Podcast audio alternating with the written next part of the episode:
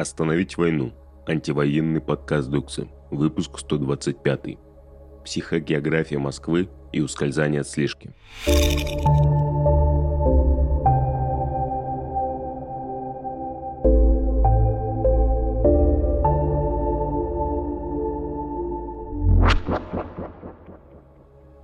Привет, это Тыш.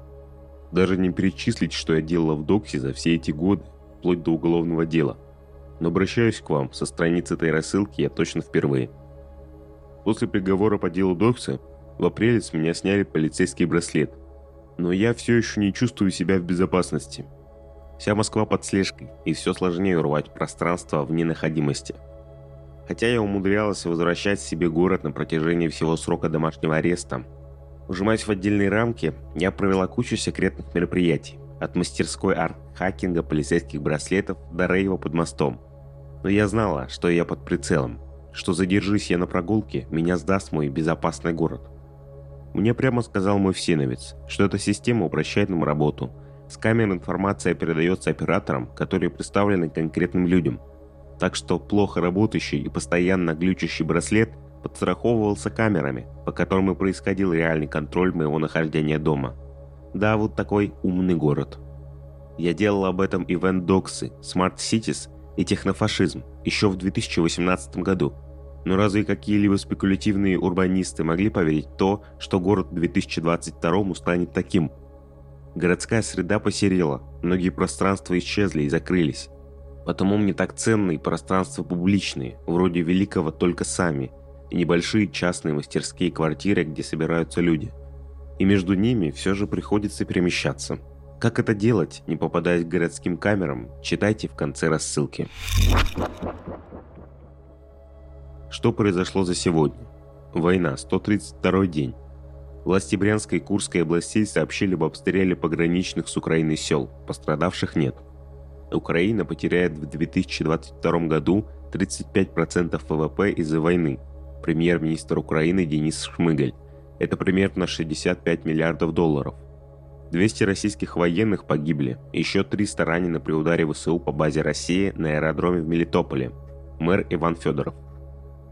Частная военная компания «Вагнер» вербует заключенных петербургских колоний.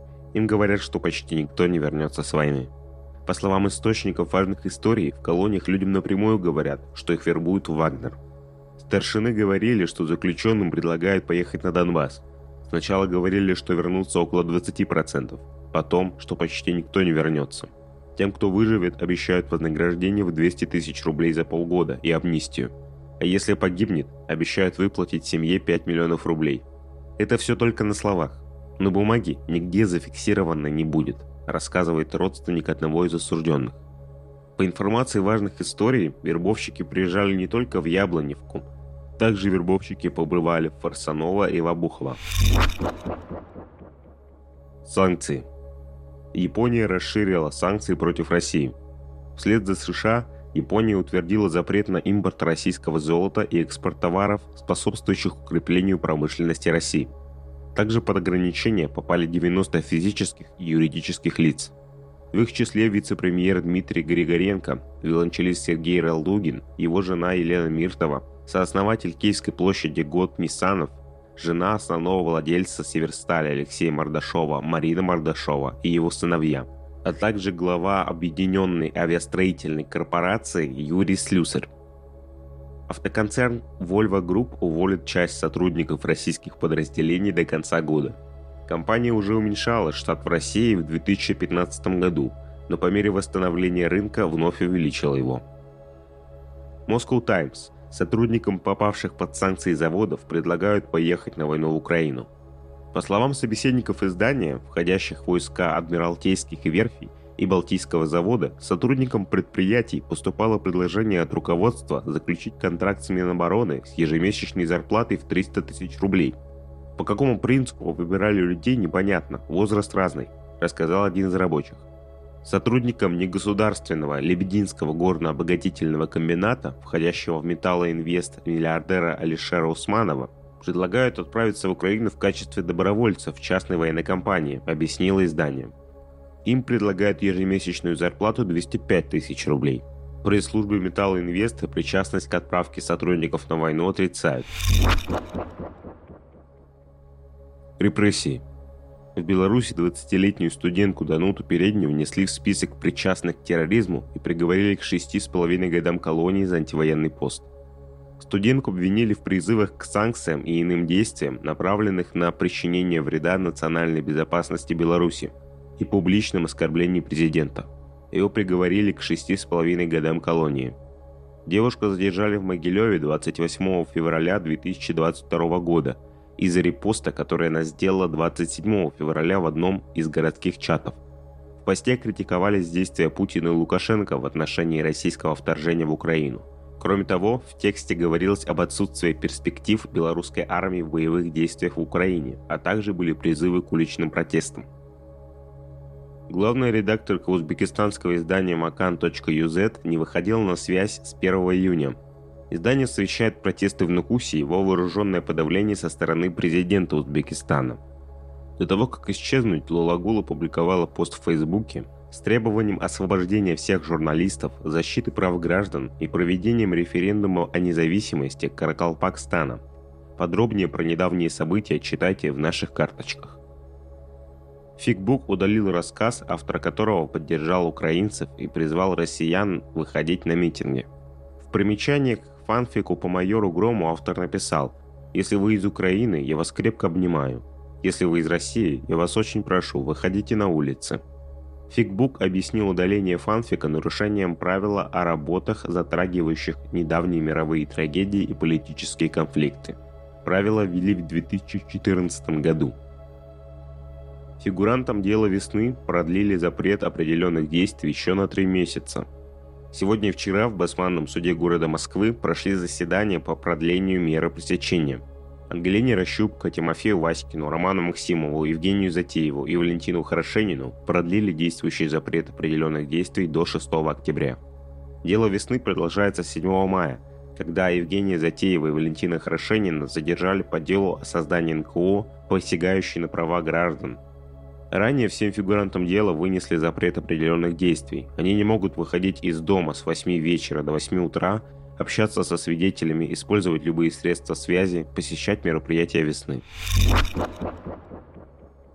Сопротивление. База. В Брянской области неизвестные атаковали воинскую часть.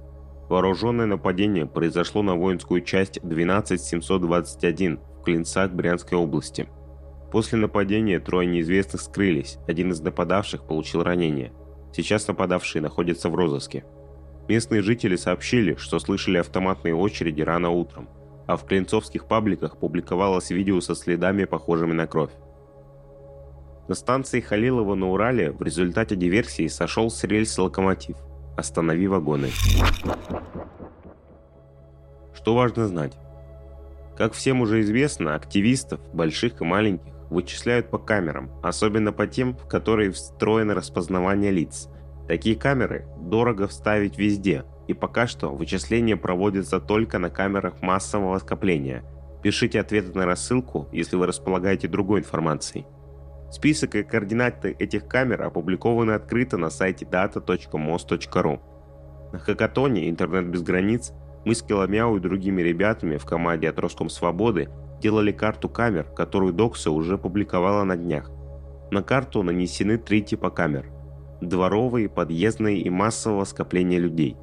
Обычно первые ставятся во дворах, вторые в подъездах, третьи в школах, детских садах, на площадках, где были митинги, на больших перекрестках и у метро. Но существуют интересные исключения. Для эксперимента я посмотрела на карте свой адрес и адреса моих дорогих подельников – Армена, Аллы и Володи – по дому Армена не было данных, так как котельники не находятся в юрисдикции Москвы. А вот по домам Аллы и Володи, как и на моем родительском доме, где я провела весь домашний арест, нашлись камеры, отмеченные типом массового скопления людей, хотя живем мы не на больших улицах. Интересно было бы проверить мою гипотезу об особой встречаемости камер у домов людей под особым надзором, так что если вы публичный активист, посмотрите на карте свой адрес и о результате напишите нам. Для этого откройте ссылку и подождите, пока данные загрузятся. Выберите район, а потом уже найдите дом, приблизившись вручную. Кликая на кружки разного размера, вы получите информацию про камеры разных типов. По умолчанию открывается обобщенная карта плотности камер по всей Москве. Понятно, что это не все камеры, частных тут нет, но к ним нет мгновенного доступа у Департамента информационных технологий Москвы, а совсем секретные скрыты. Поэтому, например, на карте до смешного мало камер в районе Кремля. Но получившаяся картина очерчивает районы более свободные от глаза государства даже в Москве, сердце полицейского аппарата. С другой стороны, получается, что на карте отмечены именно жилые дома и места, где бывает много людей, а вот районы с военными и секретными объектами остаются пустыми. Надо проверять. В подготовленном на хакатоне материале «5 лучших районов для активистов» можно больше узнать о результатах анализа карты. Спойлер. Пореже бывайте в Басманном районе, где из неприятных мест, помимо Басманного суда, расположен и главный следственный комитет. Что можно сделать? Ну что сказать, мы вам дали карту городских камер Москвы, пространство действия остается за вами. Говорят, какие-то ребята уже делают игру, как продолжение проспектус, но я предлагаю не ждать, а геймифицировать свои перемещения по городу уже сейчас. Присылайте свои нарисованные маршруты перемещений по карте, не попадающие в поле зрения камер. Планируйте в этих границах, отправляйтесь на психогеографические разведки, куда более политические, чем у гида Бура. Пока что это тренировка, но кто знает, насколько скоро вам пригодится скилл ускользания. Как отвлечься? Уф, после такой параноидальной рассылки действительно нужно отвлечься. По городу гулять уже явно не хочется, только дергаться от обилия камер разных видов и типов. Предлагаю погрузиться в чувство города полицейского с алкозависимостью и потерей памяти. Да-да, главного героя игры – Диско Элизиум.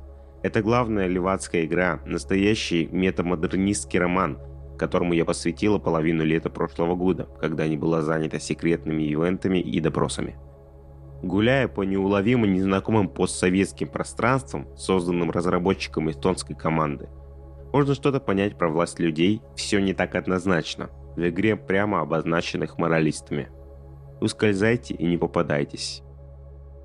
Это был Атыш, а также анонимный голос Докса. Держитесь.